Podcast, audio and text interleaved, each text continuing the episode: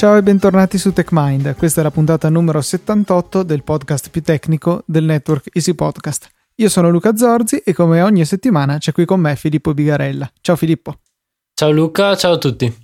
Questa settimana siamo dietro ai microfoni per parlare di un argomento piuttosto interessante perché è decisamente collegato alla nostra privacy, un argomento che ci sta sempre a cuore per di più si collega alla sicurezza informatica che è uno dei fili conduttori di questa trasmissione da ormai quasi 80 puntate. Infatti si parla della sicurezza end-to-end che ha aggiunto WhatsApp, per ora solo nella versione di Android, che sembra essere un passettino in avanti verso la protezione migliorata delle conversazioni degli utenti tramite questa piattaforma. Cosa ci puoi dire a riguardo?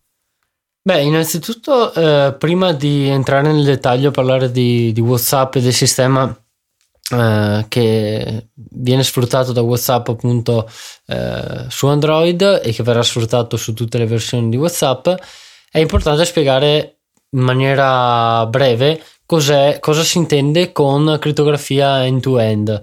Eh, in realtà è molto facile da, da intuire perché mh, mm, ci si arriva semplicemente traducendo il termine end-to-end, cioè eh, da, da, un estremo all'altro, cioè eh, tutte le informazioni che viaggiano tra eh, due dispositivi che comunicano attraverso la stessa applicazione, appunto, eh, sono eh, cifrate nel tragitto che va da un dispositivo all'altro e quindi eh, non possono essere intercettate nel mezzo, o meglio possono essere intercettate ma eh, sarebbero comunque cifrate eh, e solamente i due dispositivi sono in grado di mh, mm, eh, ritornare al contenuto in clear text, quindi eh, le, il messaggio che io ho scritto a Luca eh, e, e, leggerlo quindi e nessuno, neanche l'azienda che, ehm, che gestisce i server sui quali passano le, le, informazioni,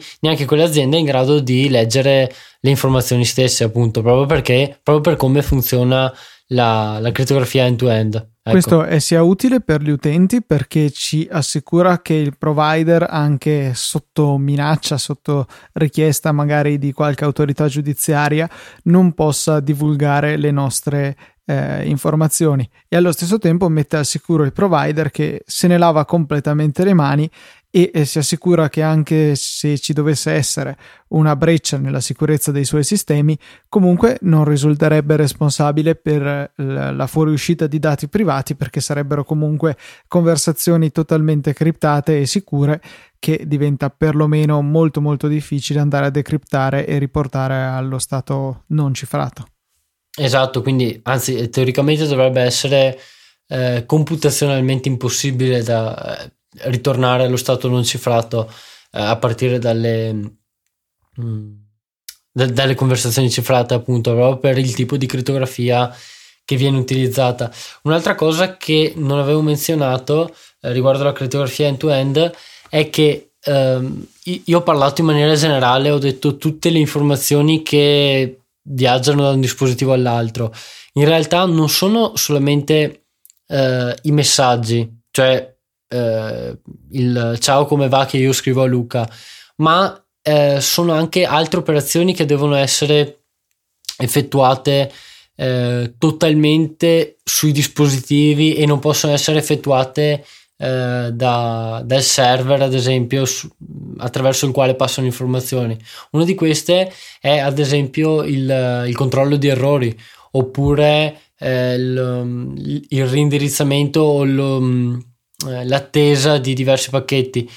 Eh, tutto questo deve essere gestito e tutte le altre operazioni devono essere gestite eh, direttamente dai dispositivi, quindi il, um, il server di mezzo si deve limitare eh, a gestire solamente eh, pezzetti di informazioni già cifrate eh, e teoricamente non dovrebbe essere in grado di eh, intuire o mh, mm, indovinare in qualsiasi modo eh, il significato di ciascun pacchetto. Ecco. Quindi decisamente vantaggi da entrambe le parti nell'andare a implementare questo genere di soluzioni. WhatsApp ha deciso però di non eh, inventare qualcosa da zero, ma di affidarsi a una tecnologia già consolidata esistente sul mercato sotto forma di un'applicazione a sé stante. Eh, non ho ben capito se ha acquistato l'azienda o se ha stretto un accordo con questa per offrire il suo servizio. Eh, no, non ha acquistato l'azienda teoricamente. Eh, non, non ricordo se l'abbia finanziata direttamente, però no, eh, cioè, so solo che hanno collaborato, ecco, eh, e hanno collaborato per un, un lungo periodo. Eh, infa- stiamo parlando di Open Whisper, che è un, eh, un'azienda appunto eh, volta alla creazione di mezzi e protocolli per la comunicazione sicura eh, e appunto è mh, su alcuni di questi prodotti mh, che WhatsApp ha basato eh, la sua svolta verso la sicurezza appunto senza reinventare la ruota. Eh, in realtà appunto ho detto che hanno collaborato per un lungo periodo perché eh, ricordate quando WhatsApp era stata acquistata da Facebook? Beh eh, non ricordo se eh, la collaborazione con OpenWhisper è iniziata qualche giorno prima o qualche giorno dopo, comunque è iniziata eh, attorno a quella data. Eh, quindi, eh, nonostante le paure degli utenti, quindi WhatsApp acquistata da Facebook, ora la privacy passerà totalmente in secondo piano perché Facebook vuole leggere i nostri messaggi. No, eh, tutto questo non è vero, appunto, e si è notato mo- da questa mossa di WhatsApp di, di scegliere questo tipo di, di crittografia, di fornire agli utenti questo tipo di sicurezza che quindi eh, rende tutte le comunicazioni private tra un utente e l'altro e neanche Facebook legge WhatsApp anzi neanche WhatsApp legge Facebook eh, è in grado di leggere il contenuto dei nostri messaggi Potrebbe anche essere insomma una mossa un po' pubblicitaria da parte di Facebook proprio per scrollarsi di dosso questa immagine di azienda che eh, non ha nessun rispetto per la privacy dei suoi utenti. Eh, cosa che invece continuerà a fare sul suo sito principale, ma almeno dalla facciata di WhatsApp questo cerca di combatterlo, almeno così potrebbe sembrare. Eh, sì, eh, cerca di combatterlo alla facciata di WhatsApp, però eh, non sono completamente convinto che... Um, oddio, è un po' complicato da spiegare. Ecco, non sono completamente convinto che la gente identifichi questo cambiamento come uh, volere di Facebook e quindi faccia bene a Facebook, ma piuttosto che lo identifichi più come un movimento fatto da WhatsApp stessa e si perda un po' la connessione tra le due.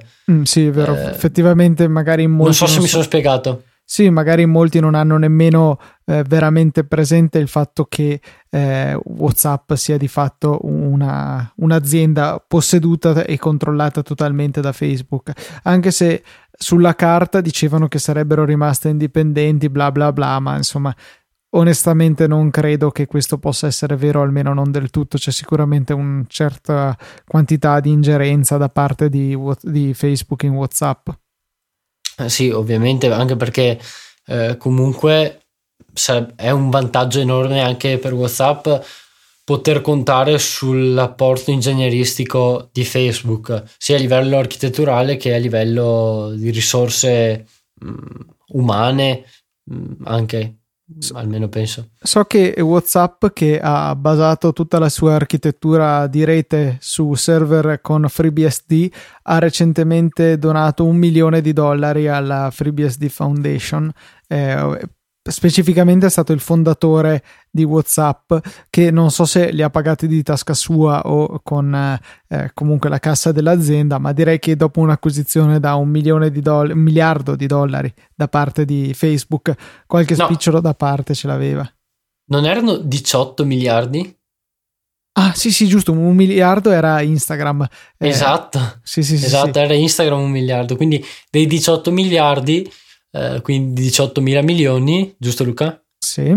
Ecco, ok, che non vorrei dire... Un 18 millesimo l'ha donato a... Era, un 18 millesimo è stato donato a FreeBSD, eh, che sì, che alla fine non è altro che un'associazione che rilascia codice open source usato da pochi progetti. E Apple eh, stessa, però, tutto sommato. Le... Apple sì, è, è utilizzato. È utilizzato da pochi anni soprattutto. Quindi pro... Ah, adesso capisco la, la sottile ironia. esatto. No, diciamo eh... che questo è interessante perché Apple per le alcune parti del sistema operativo, quelle parti che sono open source e rilasciate ehm, poi qualche secolo dopo la loro inclusione in iOS o in OS X, eh, ha scelto componenti ehm, con licenza BSD e non magari GNU GPL, che è quella per esempio utilizzata da Linux e da buona parte del software open di quella sponda della community open source. Eh, questo è perché la licenza BSD è compatibile con eh, l'integrazione in prodotti proprietari, mentre se invece avessero utilizzato la GPL avrebbero dovuto rilasciare i sorgenti anche per eh, tutto il resto di OS X. Eh, sì, eh, in realtà sì, appunto mm, un piccolo appunto su quello che hai detto all'inizio della frase, solamente per eh, OS X praticamente vengono rilasciati i componenti open source perché iOS siamo fermi eh, ad iOS 6.1.3. Ok, quindi la, uh, tra l'altro probabilmente magari ci sarebbero anche gli estremi per uh, azioni legali perché in teoria dovrebbero ripubblicarli quei sorgenti o no? Eh, sì, in teoria sì, però eh, comunque considera che i, pro, i, mm, i, componenti che venivano comunque pubblicati nelle release uh, open source rivolte ad iOS erano molte meno di quelle di iOS 10 eh, e mh, mm, eh, cioè, sì, non mi sembra, non mi sembra fattibile eh, fare causa ad Apple per non aver rispettato le licenze, cioè in, quel, in qualche modo secondo me eh, hanno ragione. Ecco. Sì, eh, decisamente non servirebbe un'entità con delle risorse alquanto spropositate per poter ehm, contrastare Apple in un processo. Ne sa qualcosa Samsung, insomma, tra, una lotta tra due titani che è costata a entrambe le parti svariati soldini, ecco. Eh, sì, e poi altra cosa ehm, per quanto riguarda i progetti eh, all'interno di iOS c'è sempre il discorso che ehm, un, dopo un certo livello di adattamento eh, cioè Apple può mh, mm, eh, Par- parla- mm, può parlare del progetto come se fosse suo. Non ricordo bene come fosse la questione, ma l'avevano spiegato in un articolo dove se tot percentuale del progetto veniva riscritta da capo, eh, la licenza BSD non valeva più una cosa simile. Eh, era un po' più complesso il discorso, quindi però bisogna tenere conto che adattando un progetto per un'architettura embedded o per un sistema come iOS può essere che venga stravolto da capo eh, e quindi non siano più soggetti al rilascio del sorgente. Eh, sembrava un, um, una cosa campata per aria quando l'avevo letta, quindi appunto, ripeto, eh, è più complicato di come l'ho spiegato adesso, però questa è l'idea, l'idea di fondo su cui qualcuno giustificava i ritardi di Apple. Ritardi che comunque, altra parentesi nella parentesi, eh, ritardi che sono abominevoli anche per Sten, un po' meno per... Eh, eh, Yosemite. Infatti vedevo per... che è già uscito e ho lasciato nelle mm-hmm. note di questa puntata che trovate su techmindpodcast.it slash 78 eh, trovate il link al portale open source di Apple dove vengono raccolti tutti questi rilasci. Sì, eh, appunto eh, Yosemite è già stato pubblicato se non sbaglio un mese dopo il rilascio circa mentre era passato un sacco di tempo per eh, il rilascio eh, dalla 10.9.3 in poi, mm, se non erro, più di un anno. Eh, però, ripeto, potrei sbagliarmi. Eh, so che comunque Apple non è, eh, non sempre mantiene gli accordi, eh, rispetta gli accordi e pubblica il sorgente in tempi, in tempi brevi. Tornando in topic, come si suol dire, eh, questa nuova possibilità di WhatsApp, però almeno inizialmente in questo momento, è riservata agli utenti Android. Eh, sì, perché questa nuova forma di sicurezza di cui abbiamo parlato è implementata per ora solamente eh, sul client Android. Eh, non so se sono state rilasciate notizie su quando ciò avverrà su iOS, ma prossimamente abbast- in maniera molto ecco, generica.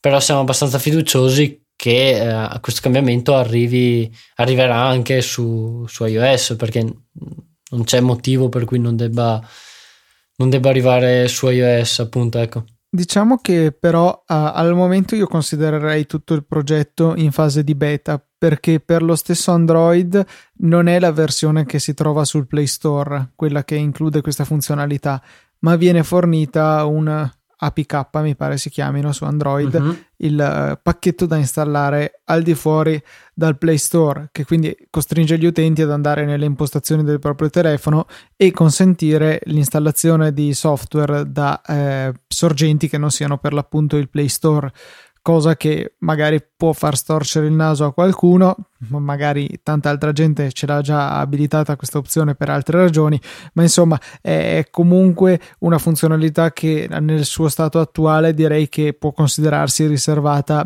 ai power user, se vogliamo chiamarli così. Ci vorrà ancora un attimino prima che sia disponibile sul Play Store e poi non so eh, rispetto a questo evento come si collocherà appunto il rilascio eventuale per iOS, perché se non sbaglio la soluzione di Open Whisper Systems è disponibile per iOS invece. Eh, stavo guardando appunto nel loro sito e a quanto vedo c'è un'applicazione eh, che si chiama Signal, che se non sbaglio era quello a cui stai facendo riferimento sì, sì, sì no? dovrebbe okay. essere quella. In realtà eh, mi ricordavo un nome diverso, però sarà quello per forza. che eh, supporta solamente le chiamate per ora, almeno sul loro account GitHub, quindi dove viene pubblicato tutto il codice sorgente. Ehm, c'è solamente il supporto per la crittografia delle chiamate e non per i messaggi, però è abbastanza. Mm, cioè, è abbastanza logico da implementare, ecco, non è, non è impossibile.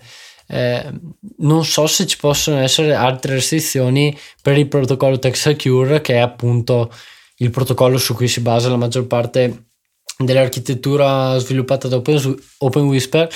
Non so se questo protocollo abbia delle limitazioni nel porting ad iOS, ma limitazioni che comunque potrebbero essere anche di licenza perché ad esempio se fosse rilasciato ancora come dicevo prima sotto GPL non sarebbe possibile nemmeno rilasciarlo sull'App Store. Era stato quello che aveva colpito eh, VLC nella sua prima incarnazione su App Store tra parentesi se non sbaglio è sparito di nuovo.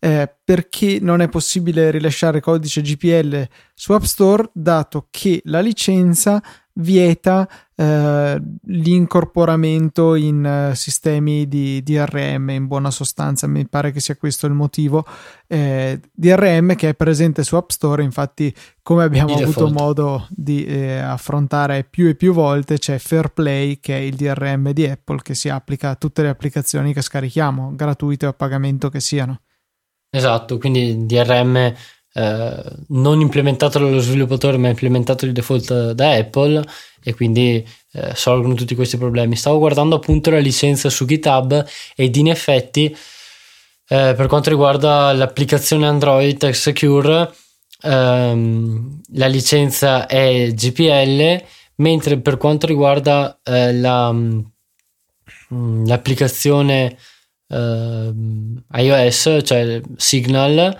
eh, in realtà non è indicata una licenza, eh, quindi boh, è un po' più, eh, più difficile. Anzi, no, scusate, è indicata che è GPL V3. Eh, quindi, ed è comunque rilasciata su, su App Store, quindi è un po' più difficile da interpretare apparentemente.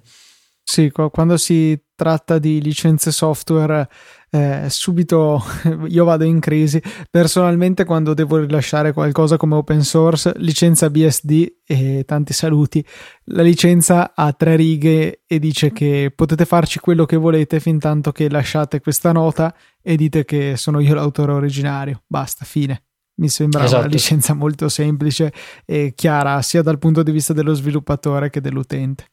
Sì, e non richiede la conoscenza di diritto della proprietà intellettuale o, cose simili, ecco. quindi eh, adesso insomma per iOS siamo un po' nel limbo riguardo a questa funzionalità di WhatsApp e su Android mi piacerebbe avere l'occasione di provarla, magari eh, fregherò il telefono a qualche amico e è interessante notare che come fa anche Telegram per le sue conversazioni sicure, ehm, ci viene richiesto se vogliamo veramente eh, andare eh, cioè, sperticarci in non so neanche se questa parola ha senso in questo contesto, però insomma, se vogliamo veramente essere sicuri che la, la, sicurezza è massima e quindi stiamo veramente parlando con la persona che crediamo, le chiavi sono state trasmesse in modo corretto e nessuno sta cercando di fare un man in the middle per fare tutto ciò possiamo andare a verificare la chiave della persona con cui stiamo parlando. Eh, Telegram lo fa con un sistema un po' particolare, ci mostra una sorta di QR che non è un QR che possiamo confrontare sui due telefoni e qualora corrispondano ehm, allora vuol dire che la comunicazione è sicura al 200%, dicono quelli di Telegram nella loro app. e su WhatsApp, MIP, su, chiaramente su questa versione beta di Android installata fuori dal Play Store, dovrebbe essere possibile fare praticamente la stessa cosa andando a confrontare le chiavi e quindi assicurandoci che la comunicazione sia effettivamente sicura magari al 100%, non al 200% ma al 100% sì.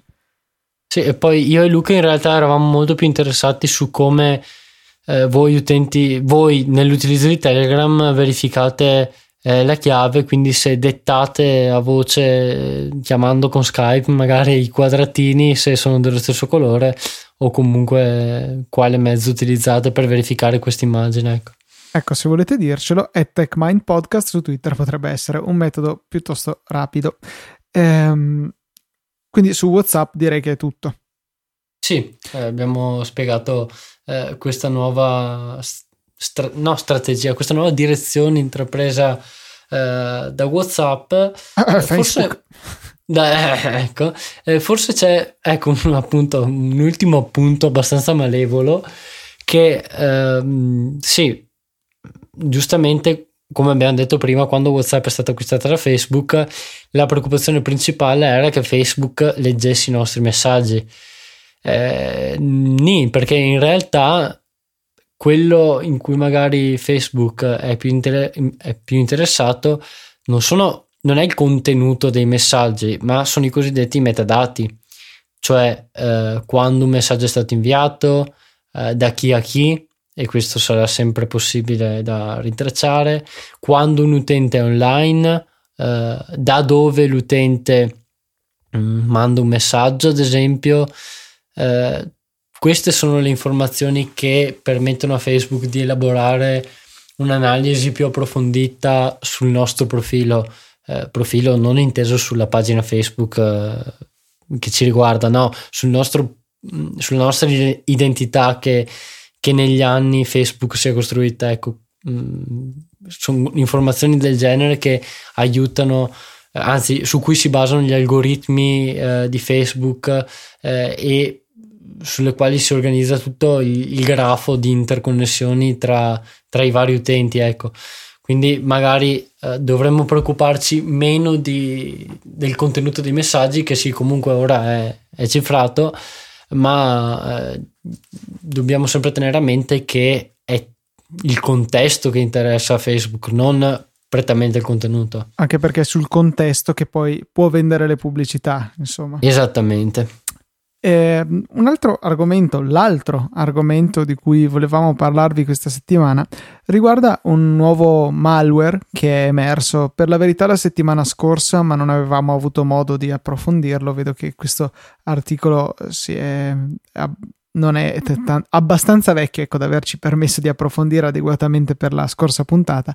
Comunque, il malware in questione si chiama Regin e è stato eh, svelato da Symantec che ehm, ha, ci ha detto insomma de- delle cose piuttosto preoccupanti perché questo malware pare essere in circolazione in una forma o in un'altra fin dal 2008 per cui ehm, un malware sei anni. Un, esatto sei anni che in, in tempo informatico è veramente tanto e non c'è certo bisogno che sia io a ribadirlo.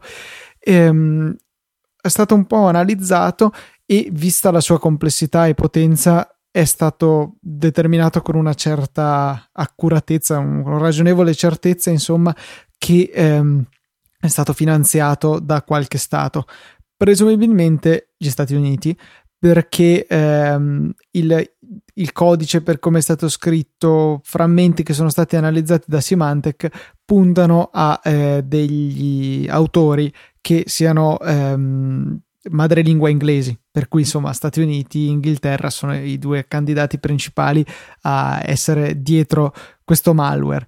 Eh, malware che eh, è, non sono quelli di Symantec riusciti a avere in tutti i suoi pezzi, perché ha un'architettura modulare in sei stadi addirittura, dove eh, ciascuno decritta il successivo e cancella il precedente, insomma, tutto un sistema piuttosto sofisticato per riuscire a nascondersi nelle macchine che vengono infettate. E eh, poi chiaramente va a comunicare con casa con il comando per ricevere le istruzioni su cosa fare. Eh, e questa funzione di eh, controllo remoto è stata utilizzata nel 2011 quando è stato fatto scomparire questo virus dalla, par- dalla, faccia della Terra, salvo magari qualche computer che era stato disconnesso per altre ragioni, in cui è riuscito insomma a sopravvivere il virus. È riemerso nel 2013 nella sua versione che quelli di Symantec chiamano 2.0, che uh, è solamente a 64 bit, quindi insomma un aggiornamento tecnologico anche per questo virus. Ehm, ha veramente tante sfaccettature, tante componenti e è interessante il fatto che il primo vettore che molla il virus nel il malware nel computer della vittima non è stato possibile ottenerlo per Symantec. Ehm, però comunque analizzando gli altri frammenti che sono stati trovati, peraltro annidati eh, in posti più difficili da trovare che in un banale file, per esempio nel registro di Windows, negli attributi estesi di un file, o addirittura nei settori non utilizzati in fondo alle partizioni degli hard disk, quindi quel poco spazio che non è utilizzato dal file system principale, lì andava a, a piazzarsi Regin e in più questo virus conteneva un vero e proprio sistema operativo nel sistema operativo. Aveva una serie di moduli che gestivano compressione e decompressione, una specie di file system criptato interno, eh, la gestione dei log, eh, un sacco di operazioni di rete per riuscire a sfuggire anche al più vigilante degli amministratori di rete nelle sue comunicazioni con l'esterno e nella ricezione dei comandi e mm, quindi una complessità estrema. Ripeto, non è stato trovato il vettore per cui eh, veniva trasportato e inizialmente iniettato questo malware. L'unica cosa che sono riusciti a scoprire è che sembrava che uno dei possibili metodi di ingresso fosse un, um, un exploit in Yahoo Messenger. E, um,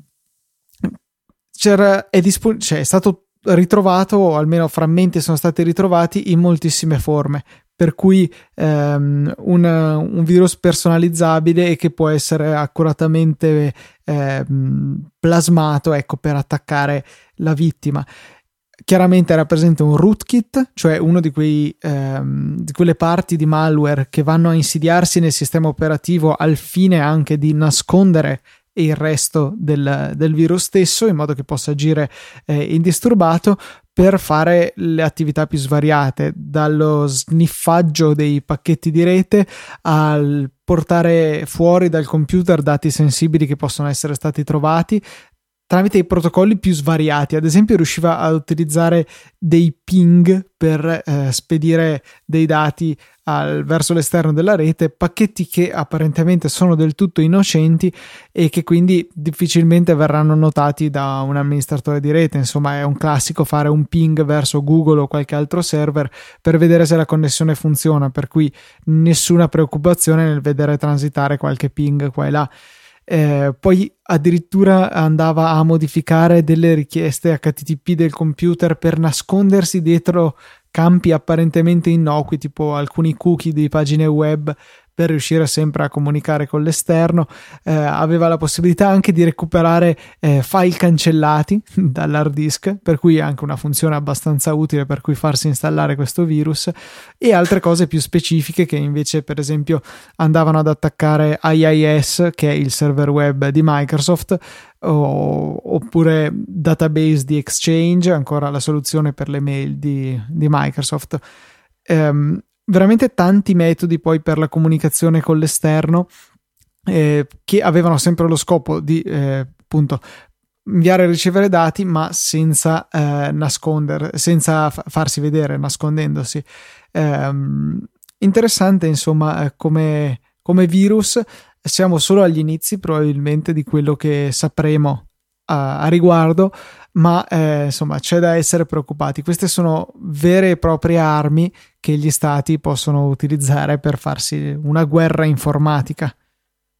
Sì, più che altro quando vediamo eh, del malware così sofisticato è difficile pensare che, che possa essere sviluppato e diffuso da privati, tra virgolette, eh, perché appunto eh, la complessità di solito eh, cresce come il budget eh, messo a disposizione e, oppure non come il budget magari ma come la possibilità di guadagno attraverso questo malware in generale.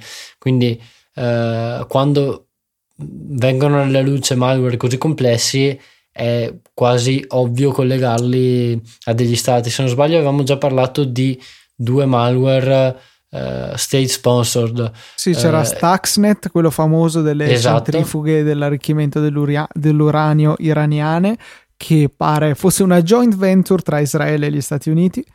E, e, poi c'era Flame. Flame, sì, che non ricordo invece chi fosse il mandante. Eh, non era stato ben chiarificato, si pensa comunque agli Stati Uniti, se non erro. Eh, e la cosa più interessante di Flame era che ehm, al suo interno, anzi, ehm, si diffondeva grazie a, ad una tecnica che prevedeva eh, la collisione di MD5, quindi eh, er, i creatori di Flame erano in possesso, anzi sono in possesso di una tecnica che permette di generare due insiemi di dati con lo stesso MD5 apparentemente. MD5 che è una funzione one way e abbiamo parlato anche delle funzioni one way, se non sbaglio, in una delle primissime puntate. Sì, dopo devo magari rumare un po' nel nostro archivio per trovare il link da mettere nelle note della puntata. Un'altra uh-huh. osservazione che volevo fare circa Regin sta nel fatto che, eh, essendo un virus che puntava al massimo a ottenere dati, faceva tutto ciò molto silenziosamente, cioè non era un cryptolocker che faceva rapidamente quello che doveva fare, cioè criptarvi l'hard disk e dopo richiedeva soldi, quindi non era fatto immediatamente per estorcere denaro agli utenti, era più subdolo, cercava nel tempo di accumulare dati e di spedirli all'esterno, eh, quindi con degli scopi più a lungo termine, diciamo, per uno spionaggio più efficace. Se eh, il computer avesse smesso di funzionare, magari questo sarebbe stato formattato e, e insomma il virus avrebbe perso la sua efficacia, dato che presumibilmente così facendo sarebbe stato rimosso. Sì, a meno che eh, essendo salvato nei settori non utilizzati dal file system, eh, magari su un ripristino normale del sistema eh, il virus possa sopravvivere tra, eh, tra un'installazione del, del, sistema operativo e l'altro, ma sì, queste sono potrebbe, però poi ipotesi. dovresti sempre trovare un qualche altro sistema per rilanciarlo, dato che è in un'area che il sistema operativo sì, sì, non prende in considerazione. Comunque, insomma, una complessità veramente esagerata che non ci può far pensare altro che ci sia qualche stato dietro che ha degli interessi piuttosto pesanti nel diffonderlo e nel colpire selettivamente alcuni alcuni altri stati o alcuni altri obiettivi. Eh, credo che sia indicativo il fatto che eh, non, praticamente non si sono rilevate eh, infezioni eh, negli Stati Uniti e in Gran Bretagna. Il grosso delle infezioni, stando al report di Symantec che ho messo nelle note della puntata, sono state in Russia con il 28%, 24% in Arabia Saudita, poi Messico, Irlanda, India, insomma un po' di altri paesi. Eh, di paesi europei che saltano all'occhio c'è appunto l'Irlanda con un 9%, l'Austria e il Belgio con il 5% a testa. E come eh, specifici target eh, all'interno di tutti questi stati sono stati soprattutto 48% individui e piccole aziende e al 28% anche delle, eh, dei backbone di internet, insomma, quindi punti di snodo cruciali attraverso i quali, in, cioè, infettando i quali poi si poteva avere di seconda mano accesso alle comunicazioni di molte altre persone. Sì, quindi tutto fa pensare, anzi, mm, è chiaro che un sistema del genere eh, che impiegava tecniche simili e che eh, si diffondeva in tal modo non può essere sviluppato altro che da uno Stato. Decisamente. E questo ultimo commento di Filippo conclude la nostra puntata numero 78. Vi ricordo che eh, potete scriverci a TechMindPodcast su Twitter oppure a techmind.easypodcast.it se invece preferite mandarci una mail. Un ultimo, un ultimo avviso, se volete supportare tutto il nostro network, vi ricordiamo gli altri podcast che eh, potete trovare su easypodcast.it e se volete darci una mano economica potete fare i vostri acquisti su Amazon e sull'App Store partendo dai link che trovate in fondo alle note di ogni puntata oppure potete addirittura iscrivervi e donarci 5, 10 o 15 euro ogni tre mesi, per cui veramente pochi soldi ogni mese, eh, direttamente tramite PayPal con eh, tutte le istruzioni che trovate nella sezione supportaci del nostro sito. Un grazie a tutti quelli che ci hanno supportato in questi anni ormai di esistenza del progetto Easy Podcast e grazie a chi deciderà di farlo e è solo grazie a voi insomma che siamo ancora dietro questi microfoni a parlarvi ogni settimana. Quindi detto questo, un saluto da Luca Zorzi e da Filippo Bigarella.